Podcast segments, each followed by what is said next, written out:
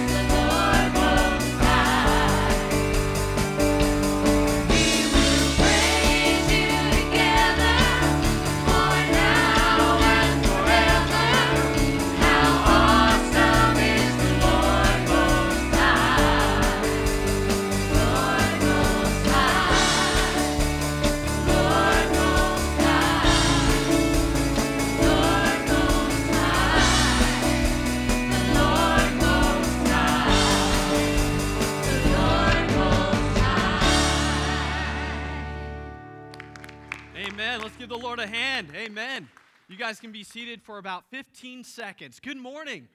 How's everyone doing? Good, good. It is so great to have you here. If you're a guest, thank you so much for joining us this morning. We're so thankful to have you.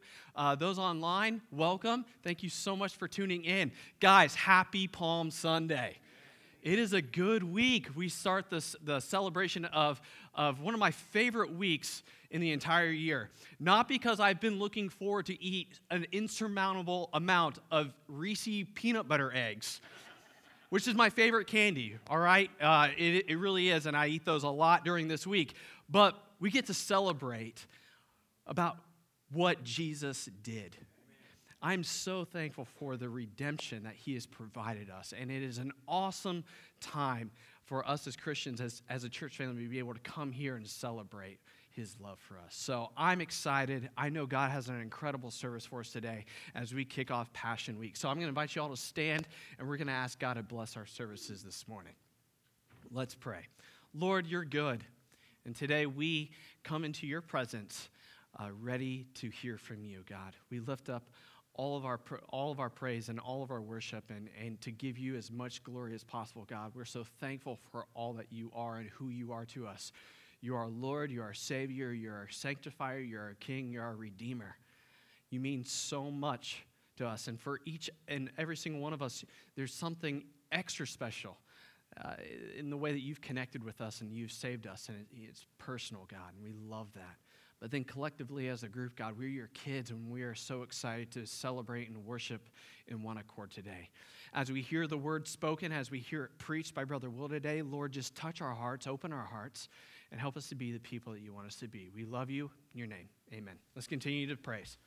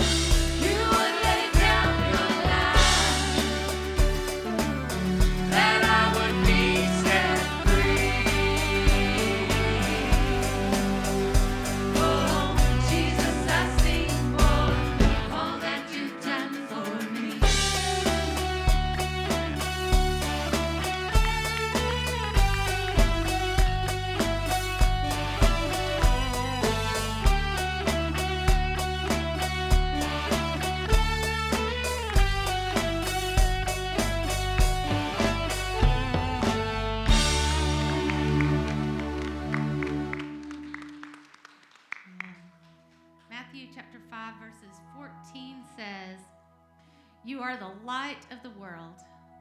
A town built on a hill cannot be hidden. Neither do people light a lamp and put it under a bowl.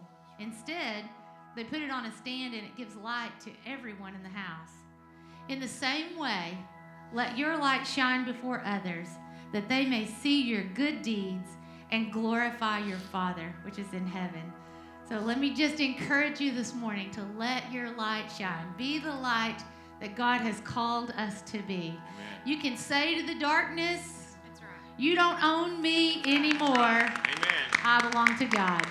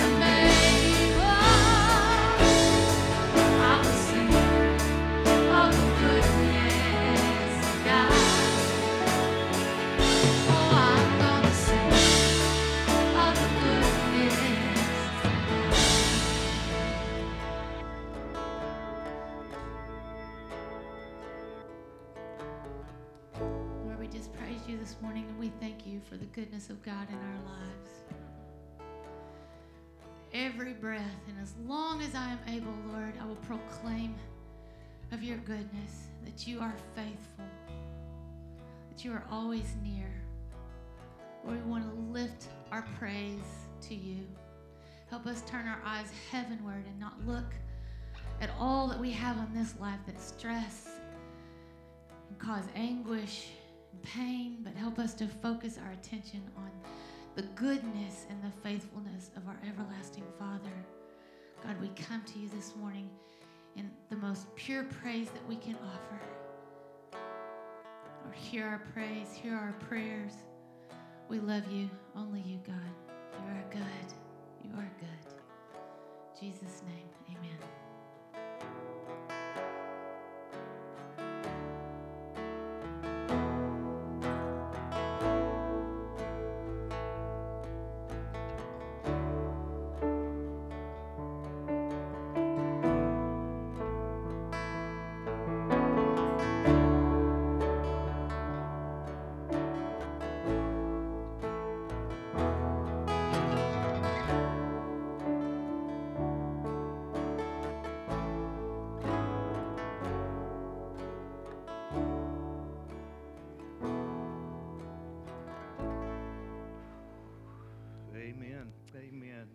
Praise team a big hand, would you? Man, they did a great job.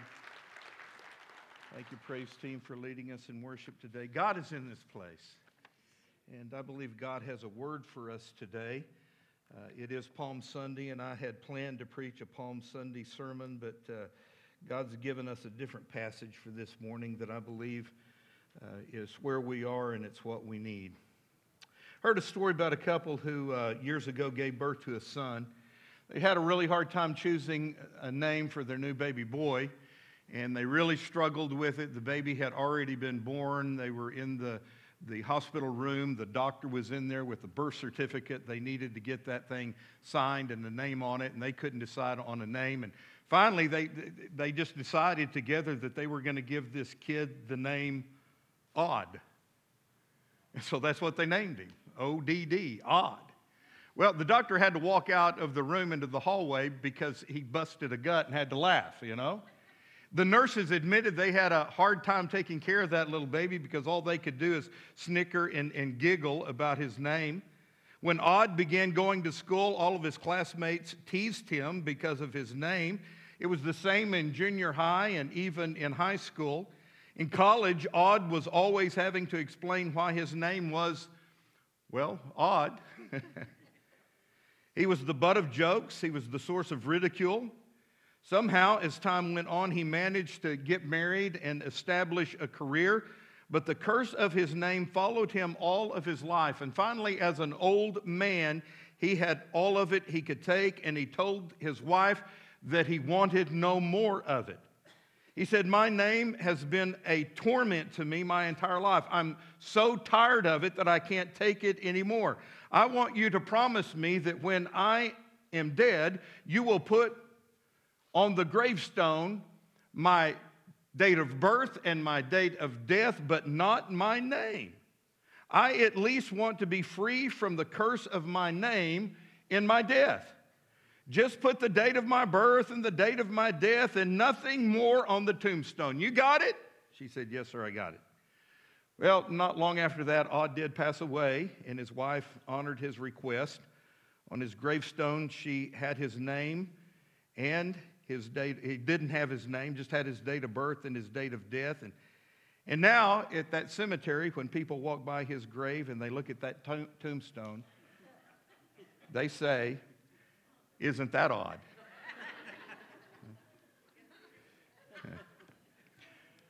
Snicker, snicker, laugh, laugh. Bad joke, right? Reason I told you that is because I think everybody in this room is a little odd, aren't we? Let's be, be honest, we're all a little bit odd. My wife has told me before, Will, I think everybody in the world is odd except you and me, and sometimes I wonder about you. See, every single one of us has this uh, strange combination of both strengths and weaknesses. We have this strange combination of both good and bad points. And you know what? We struggle with this when it comes to dealing with real life. For example, we, we say we believe a certain thing, we say we believe certain truths about the Word of God, but when the pressure is put on and push comes to serve, to push comes to shove, thank you. We don't behave that way. Say, preacher, what are you talking about? Well, let me, let me just ask you how many of you deeply believe what the Bible says about the peace of God that passes all understanding? Do you believe that's true? How many of you believe that Jesus meant what he said in John chapter 14, verse 1 let not your heart be troubled? You believe in God, believe also in me.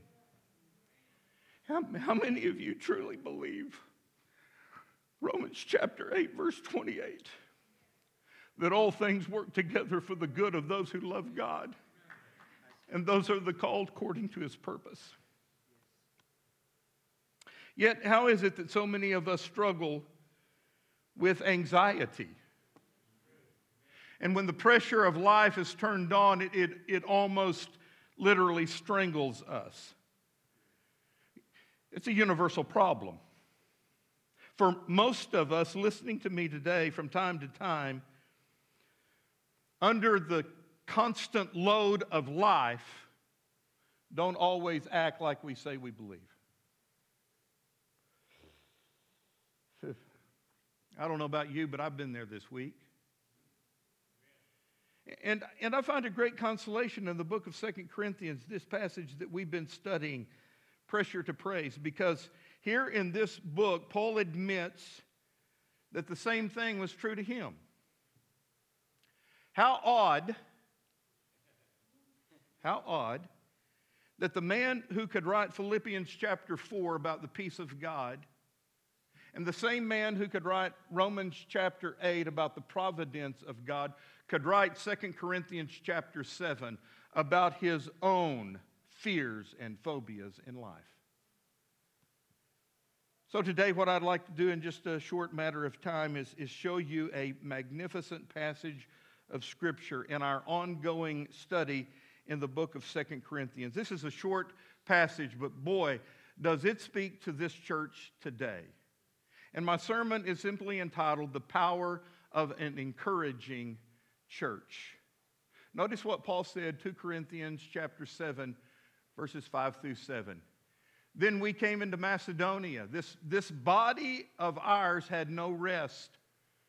We were harassed at every turn. Conflicts on the outside, fears on the inside. But God, who comforts the downcast, comforted us by the coming of Titus, and not only by his coming, but also by the comfort that you had given to him. He told us about your longing for me, your deep sorrow, your ardent concern for me, so that my joy was greater than ever. Heavenly Father, I pray that we would feel that comfort and that joy and that we would experience your encouragement today. For Lord, we need it and we ask it in Jesus' name. Three great truths from these three verses. The first is this encouragement is one of our greatest needs. Or let me say it like this we need comfort and we need encouragement. Why? Because of what Paul has already said in verse number five. We have conflicts on the outside and there are fears on the inside. Notice how he started this segment of scripture in verse 5. He said, When we came into Macedonia, and really this is the second time in this letter that Paul references the problems that he had in this particular region. Back in chapter 2, as a reminder, look at what he said. This is in verses 12 and 13. Now, when I went to Troas to preach the gospel of Christ and found that the Lord had opened a door for me, here's the phrase I still had no peace of mind because I did not find my brother Titus there. So I said goodbye to them, and, and I went on, he said, to Macedonia. You see, Paul had sent Titus, his troubleshooter, to the church at Corinth to try to resolve some problems that were there. Corinth was Paul's premier church in Europe. one that he had spent months trying to establish, and, and now it was in grave danger. There were divisions in the church. There were false prophets who were emerging, teaching false doctrines. There was opposition to Paul in that church. And so he had sent Titus there to try to manage the situation. But he himself was apparently so worried about what was going on in Corinth that he couldn't even preach the good news while he was in Troas. The literal phrase here from that segment, I had no peace of mind, literally it means my spirit had no relaxing. Paul couldn't relax. The Phillips translation says, I was on edge the whole time. Now, guys, that's a terrible way to live life, isn't it? Being on edge. Uh, That's the way I feel when anxiety gets into my system. My nerves are like they're on the edge. I've been that way this week. How about you? It was Winston Churchill who once said that worry is an emotional spasm that occurs when the mind catches hold of something and just won't let it go. well, not even the great apostle Paul was immune to this. And here in Troas, Paul became so upset and so worried that he couldn't even preach. And so he left Troas and went to Macedonia. And according to our text today in chapter 7, things got worse. We just read this in verse 5. He said, When we came into Macedonia, this body of ours had no rest. My body had no rest. He's using the same word in chapter 7 that he used in chapter 2. In chapter 2, he said, My mind could not relax. In chapter 7, he's saying, My body could not relax. This was so troubling to him that he was troubled in his mind and his body. He found no point of relaxation any way you cut it, in mind or body. And he continued. We were harassed on every side, he said. Every time we turned, the devil showed up. No matter what we said or did, the devil was there to throw a wrench into what we were doing. The Greek word for harassed means afflicted, pressured, pressed, the object of hardship. Paul faced some very hard things in Macedonia. And then we have this very descriptive phrase at the end of verse 5. He said, Conflicts were on the outside and fears were on the inside. Do you see how this is building in his mind and in his life? He had so much anxiety and worry that his mind would not relax, his body would not relax because of the conflict that was happening outside of him and the fear that it caused on the inside. Wow. Hmm. Lord have mercy. The Greek word that he used for fears there is the word from which we get our English word phobia. And you're probably wondering, well, you know, these biblical characters, they never had anything like I deal with in their life. You want to bet? In, in other words, of what Paul is saying here is this Paul's life was, was really falling apart in front of him. He, he, he, couldn't, he couldn't spend one moment without, without feeling the stress and the pressure of life. It was bothering him so much he could not do what he was called to do, and that's preach. He couldn't even lay down and relax. It was all consuming. You know what Paul needed? He needed encouragement, just like you and I need it. Guys, we live in a world in which encouragement is one of the greatest needs that we have. I have recently been very concerned in this matter with our children and our teenagers and our prime timers. Let me break it down like this. I have recently been concerned for our young people because more than anything, our young people need encouragement and they lack it. Our children need to be encouraged in whatever it is they are doing. These kids are afraid of being inadequate. They are afraid of failing. They are afraid of letting other people down, of being made fun of. And can I tell you, there is no power on this earth like someone coming alongside of a kid or a teenager and simply encouraging them. Someone once said, More people fail for lack of encouragement than for any other single thing. Our kids need to be encouraged, our teenagers need to be encouraged. You know what?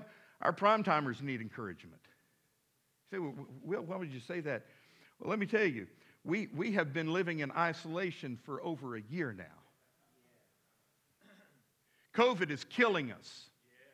And I'm not just talking about a physical death, I'm talking about the after effects of you being isolated and shut up for so long.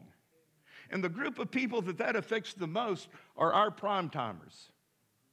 Maybe not necessarily our young people because we live in a social media age, or they do, put it that way. I'm, excluding myself from this. They live in an age of social media. They can connect with people in social media. But you know what? Our prime timers, they didn't grow up that way. They grew up with face to face interaction with other people. And if you grew up in church, let me tell you something that you have been missing for the past year, and that is the fellowship of the saints. There, there is a biblical term to describe what I'm talking about. The Greek word is koinonia. It means authentic Christian fellowship, something that you can't get watching a church service online. You have to get it inside the building when you're face to face with other believers. Now, let me say, I am so thankful that we have the ability to go online. I am so thankful those of you who are watching are watching online. Did you know that this has expanded the ministry of Cavanaugh Church? Yes, a lot of bad things have happened in COVID, but one of the good things is we have really ramped it up in our online media and service to people. Right now, there are people in California watching our church service. There are people all over the country. I've, I've got cowboy friends who, when I go to any shoot, they'll say to me, Holy smoke, really enjoy watching you preach on Sundays. I say, Well, thanks. There are people literally on the other side of the world. I have had contacts with people from France and Europe who watch us on a regular basis. Thank God for that. Praise the Lord for that. You know, I've always wanted a church of over a thousand people. Well, our views are over a thousand every week. I, it's not the way I envisioned it, but you know what? We're reaching a lot of people, and that is great. We're not going to shut this down even after COVID. We're going to keep going full blast online. But let me tell you, whenever this is over, and hopefully at the end of this week, our governor is going to open up the state more. Thankful for that. And when that happens and you feel comfortable, let me tell you something, friend. You need to be back in this room with brothers and sisters of the faith. Why? Because we get something here you can't get anywhere else in this world. It's the fellowship and the encouragement that comes in the body of Christ. Even the Apostle Paul needed this. He faced conflicts on the outside and fears within. Even he needed encouragement. But here's the important thing. The book of Second Corinthians, chapter 7, doesn't end with verse 5. The good news is that this passage goes on, and we have verse 6, which begins with this wonderful little phrase, but God. My second point is this from verse 6 encouragement is one of God's greatest provisions one of God's greatest gifts. Uh, Let me read verses 5 and 6 to you. We were harassed at every turn, conflicts on the outside, fears within, but God. Everybody say that with me on three. One, two, three. But God. But God. We have a great divine cheerleader. He is the God not only of the universe, but He is the God of all encouragement. I don't know if you've ever thought about this or not, but those two words, but God, make up one of the greatest little phrases that is found in our Bible. And it occurs in some of our favorite passages. As you read through these different biblical passages, you have the record of something terrible that has happened, something depressing has occurred. There is a great problem There was a heartache. But God intervened. But God had an answer. But God stepped into the picture. But God had a promise. But God came. And He makes all the difference in the world. Uh, Let me remind you of a few of these stories. Remember Joseph? This is what he told his brothers in Egypt You meant it for evil, he intended it for good. Man, the psalmist said, My flesh and my heart may fail.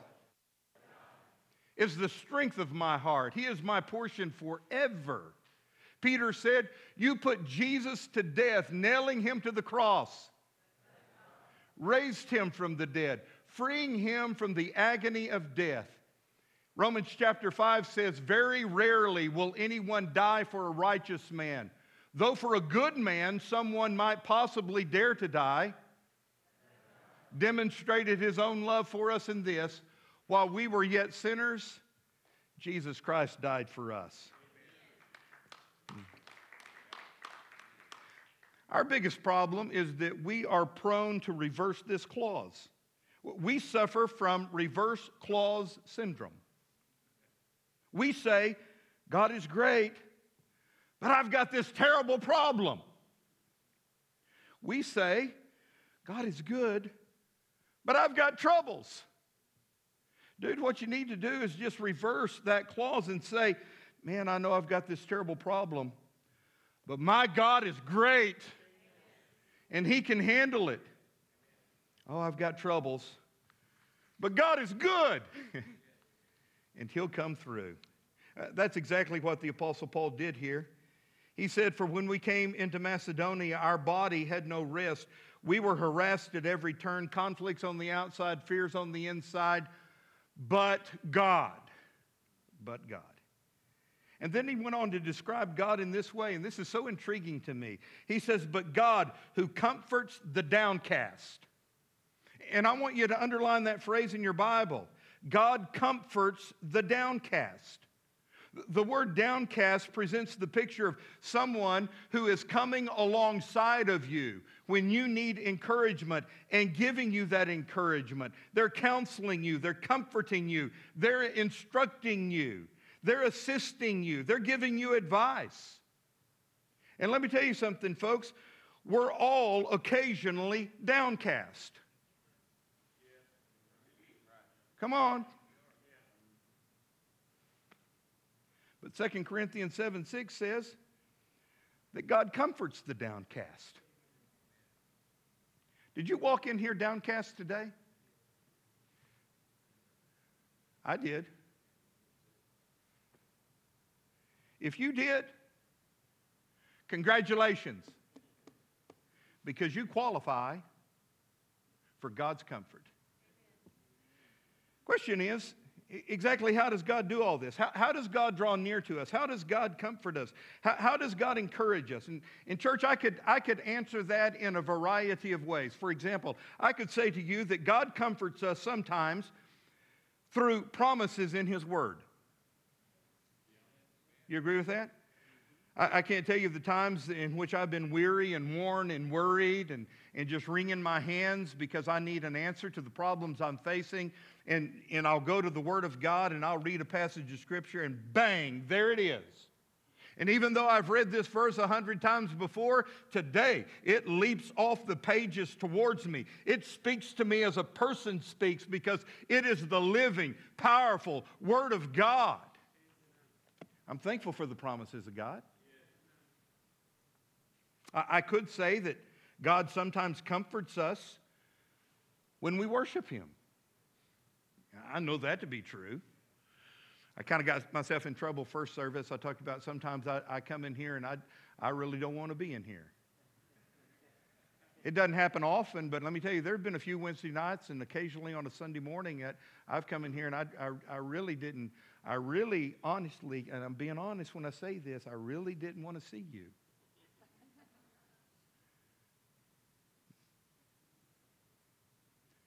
Conflicts on the outside, fears on the inside. And I can relate to Paul. Sometimes I come in here and Man, it doesn't happen often, maybe once ever blue moon, but there have been times I've come in, I didn't even want to preach. Conflicts on the outside, fears on the inside. But then I get right over here, and this old band cranks it up. And they start singing praise to God. And the Spirit of God fills this place. And I can't keep my hand down because I'm worshiping the living God and I'm taking my eyes off of myself and my problems and I'm putting my eyes on the God who created this universe and on the God who has the answers to the problems that I'm facing. And it changes everything. And then I'm ready to preach to you. And I want to see you. And I want to be with you. I could say that, that God sometimes comforts us through answered prayer. Have you been there? You- You've been praying about something for days and weeks and months, and all of a sudden God answers that prayer in a miraculous way. Boy, that comforts us. I could say that God encourages us through the workings of His providence. Maybe you've spent all of your check and there's nothing left in the bank and you got bills to pay and, and food to buy. And you go out to the mailbox and there it is an unexpected check in the mail for you that meets the exact need that you had. What an encouragement. I could say that God encourages me through His presence, and He does through the Holy Spirit. I mean, guys, there are many, many ways of God coming alongside of us and encouraging us. But, but here's the kicker in this passage, he did not come alongside Paul and encourage him with a verse of scripture. He did not come alongside Paul and encourage him with a hymn of worship. He did not come alongside Paul and encourage him with a twist of providence. No, he came alongside the Apostle Paul and encouraged him through a fellow believer, through the arrival of Titus. And, and- and this is striking to me. Look, look at verses 5 and 6 again. For, for when we came into Macedonia, this body of ours had no rest. We were harassed at every turn, conflicts on the outside, fears on the inside. But God, who comforts the downcast, comforted us by the coming of Titus. God imparted his comfort through another human being who showed up at just the right moment with encouraging words. Titus and Paul had finally caught up with one another, and Titus had good news, and Paul was relieved and comforted. And he said that God comforted the downcast through the human agent of another believer. So, think of yourselves today as walking, breathing, fully commissioned, divine dispensers of God's encouragement. But there's one more word to this, and it's found in verse 7. Encouragement has a never ending, pass along quality. Uh, look with me at verses 5 and 7 again. When we came into Macedonia, this body of ours had no rest. We were harassed, conflicts on the outside, fears on the inside. But God, who comforts the downcast, comforted us by the coming of Titus. And not only by his coming, but also by the comfort that you, church at Corinth, had given to him. He told us about your longing for me, your deep sorrow, your ardent concern for me, so that my joy was greater than ever before. Get that? Than ever before. Uh, The Corinthians had, despite all their problems, let me tell you, this was a church full of problems. They not only had problems, they had problem makers in that church. Somehow they had managed, however, to encourage Titus. And then Titus had passed that encouragement along to Paul. And Paul was so encouraged by their encouragement that he wrote it down in a book that we have today, Second Corinthians chapter 7. And I can read it just like I read it this past week, and I can get encouraged. And I can take this word of truth that was given by the Corinthians 2,000 years ago to Titus, who gave it to Paul, who gave it to me, and I can give it to you. Do you see the ripple effect that encouragement can have in the lives of people? And guys, we need to keep this ripple effect going until Jesus Christ comes back to get us. Because in this world, we have troubles and problems of all kind. Pressure builds up, and we need the encouragement that comes from God. He'll give it to you, but don't be stingy. Give it to somebody else. I want to close with a true story that uh, actually happened at the University of Wisconsin years ago. Uh, there were was a group of, of young men who were very gifted and bright and brilliant. All of these young men wanted to be poets and novelists and essayists and authors. And, and they were created, they, creative and they were gifted with, with a ton of literary potential. And so, what they decided to do is every week they would come together and they would read what they had written, whether it be a poem or, or an article or, or whatever it was. They would read it, and then the rest of the group would come alongside of them and critique their writing to make them better writers. They, they gave themselves the name the Stranglers. The Stranglers. It, it, it was descriptive of the kind of criticism they gave each other because they weren't very nice with one another, very critical, very harsh, very rude to one another. That's awful. That, I've never heard anything that bad. Are you kidding me? That kind of stuff. At the same time, there was a group of ladies who were also very brilliant. Same thing, they wanted to be essayists and poets and novelists. And so they decided to do the same thing. And they met together weekly to read what they had written, but they gave themselves a different name. They called themselves the Wranglers. And their mode of criticism was somewhat different. In fact, they weren't critical at all with each other, they were positive in their instructions. They were encouraging to one another. Sometimes they had nothing bad to say at all. They were just simply encouraging to each other.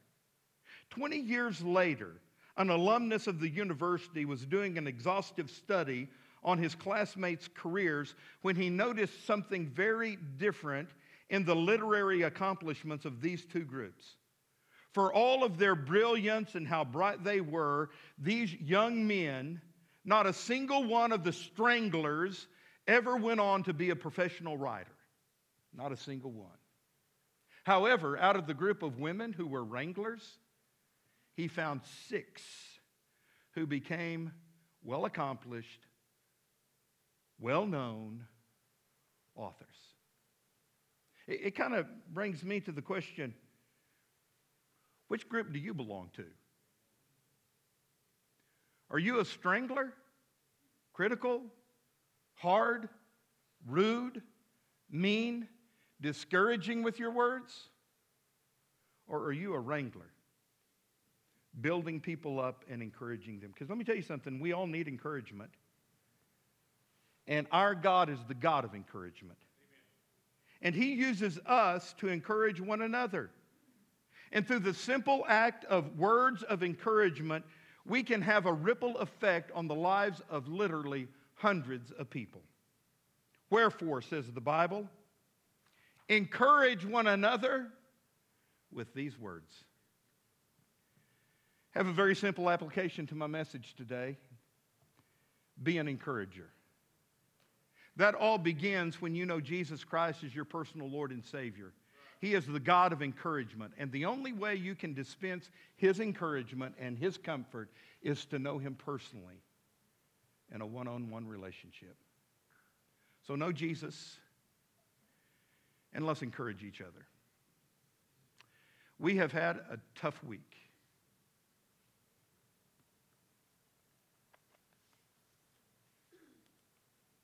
There have been questions that have arisen that we will never have the answer to. And because we don't know the answer, we have speculations. And we assume things and we conspire with these theories. But let me tell you what I told the church staff this week. Sometimes that speculation that you come up with in your own mind needs to stay in your own mind. You don't need to articulate what you think. What you need to do with your mouth is to encourage. Because there are a whole lot of people who are hurting right now. Not just this church. There's a church in Ada, Oklahoma that's hurting today. And not just church people. We have family members that we are called to minister to, and they need to be encouraged with a good word from God. So, no matter what you think or theorize or have in your head, let it stay there. What needs to come out of your mouth are words of love and support and comfort to Brittany, to Zach, to Anakin, to Ed and Diane. They are a part of this fellowship. We need to stand beside them and love them and encourage them. Would you stand with heads bowed and eyes closed? Maybe you are here today and you're in need of encouragement yourself. Again, it all starts in a personal relationship with Jesus. And so, if you don't know Jesus as your Lord and Savior, I encourage you to invite him into your heart this morning. Come talk to me after service, I'll help you with that. For the rest of you, I want you to know I love you. God loves you. And with the encouragement that God has given me through this most difficult week, I encourage you. I say to you, stay strong, church. Walk tight and close with Jesus. He is the same yesterday, today, and forever, and He will see you through. And I say to you, dear church, take the words of encouragement that we've been given today and share them with others who have no hope or with those who are struggling. Lord, help us to do that. Give us your grace and your mercy and your strength. Help us to be encouragers. Help us to dispense your comfort in megadoses to those who need it. And Lord, we lift up to you this precious family. Give them your grace, your mercy, your peace. Wrap your arms around them and let them know we stand beside them. In Jesus' name, amen. Amen. amen. Thanks. You can be seated just for a moment. Couple of things, and then we're going to leave and go give some encouragement, all right? If you're a guest here today, uh, fill out one of the guest cards, or there's a, a QR uh, code right in front of you on the pew back, and you can connect digitally with that. Go to our connect counter after the service, and we've got a gift for you. Tonight at 6:30, we're going to have adult Bible study. Uh, Don Smith is going to be teaching the lesson. I sure do love Don and appreciate him. He's a great Bible teacher. So tune in at 6:30. Seven o'clock Wednesday. Everybody be here, and everybody be in here in this room. We're going to celebrate uh, Holy Communion, and we'll take together the Lord's Supper. You say, well, Brother Will, how, how are we going to do that even with COVID still going on? Don't worry, you're, you're going to have your own sealed cup and wafer. Nobody else is going to touch it. It's right for you. You're the only, so it's okay, all right? But, but come and we're going to celebrate that together at 7 o'clock on Wednesday night. Next Sunday's biggest day of the year, right before I talk about that, I want you to watch this little video we have for you. Hey, Cavanaugh Church family and friends, welcome back. I want to continue our preview of our new building and the construction that's going on. We're on the west side of the entrance, so if you park out here on the west side, you would be coming through these doors. And of course, everybody's going to stop right here at the brand new Cavanaugh Coffee Center and get their coffee. Look, mine's right here waiting on me. So let's take a tour. Once you pick up your coffee, you can visit with each other in our massive lobby, and then we'll go into our new worship center. There are two doors that uh, enter into the worship area. And once we walk in here, it's going to be an awesome room that we have to be able to worship God and come together in praise to Him. Here's one thing I want you to know about this big, massive room there's not a bad seat in the house. Anywhere you sit, you're going to be able to see and hear and worship God together. Uh, let me take you on a little tour through here. I want to show you the back rooms. Our new sound booth is going to be state of the art equipment that we're going to be able to uh, see and hear the good news of the gospel. Big stage area, and I can't wait to talk to you about the stage that we have and the projection system that we're going to have to be able to see. There's going to be a small storage room right here at the worship center, and then we go through this hallway. These are stage steps leading up onto the stage. In this room, we have what is called the green room. It's going to be the place that our musicians go and uh, get ready to come out and lead us in worship. We have a restroom back here. This is the uh, room for all the audio and uh, visual equipment that's going to be stacked in here. We're also going to be able to use this room as our church expands and gets bigger and we go on TV. That's where they're going to be doing all that stuff right in here. We go through this door and uh, have a huge electric room. The power company is, is bringing new power so that we can uh, amp up and, and have all these great things for you to both see and hear. Uh, this is just a massive storage area in the back, and here's the cool thing I want you to see is a handicap ramp that leads up on our stage. Let's take it, okay? Let's just go up this handicap ramp.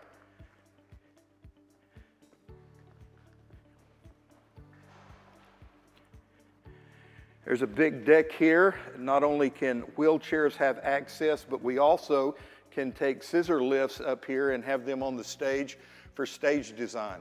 Again, big, huge open area for storage. Let's go out on the stage and look at it from this perspective.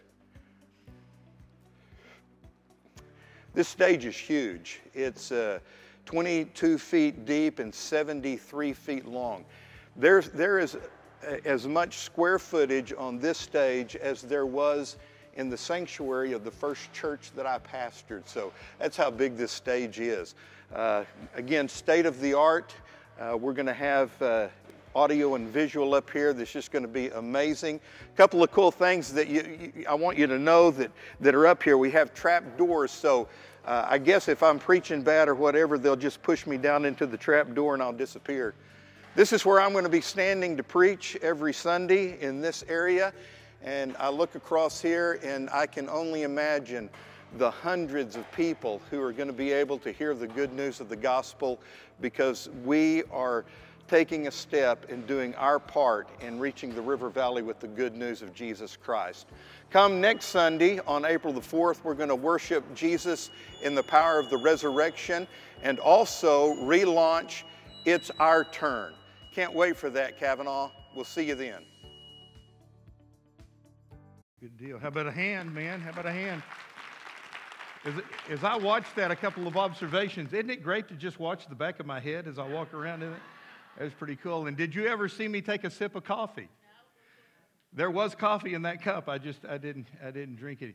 Uh, next week is going to be a great Sunday. It is the biggest day of the church year when we celebrate the resurrection of Jesus Christ and the power of the resurrection. We're going to plug into that power as we relaunch It's Our Turn. Don't miss it. Come next Sunday. Get here early. Plan to stay late. Uh, the gym is going to be open. We're going to have those great cookies that we have on Easter and Christmas individually wrapped, so you don't have to worry about contamination there, COVID stuff. You just uh, pick up a, a wrapped cookie and we'll have drinks. We're also going to have the photo booth back there, Easter photo booth, so you can snap family portraits and live animals. What did you tell me they were? Porcupines, turtles, baby gators. No, we're going to have little baby Easter animals, real ones, live ones ones that make mess on the floor. Those are going to be back there for you and your kids to, uh, to take pictures with, and it's just going to be an outstanding day. Our new building is going to be open next Sunday so that you can walk through if you'd like to and see all the cool things that are happening. Can't wait for next Sunday. It's going to be a glorious day, a great day as we celebrate the power of the resurrection of Jesus Christ. I say it every Sunday, but I mean it more today than I've ever meant it before. You're loved. Your staff loves you. I love you. Most importantly, God loves you. Go share that love with somebody who needs it today. You're dismissed.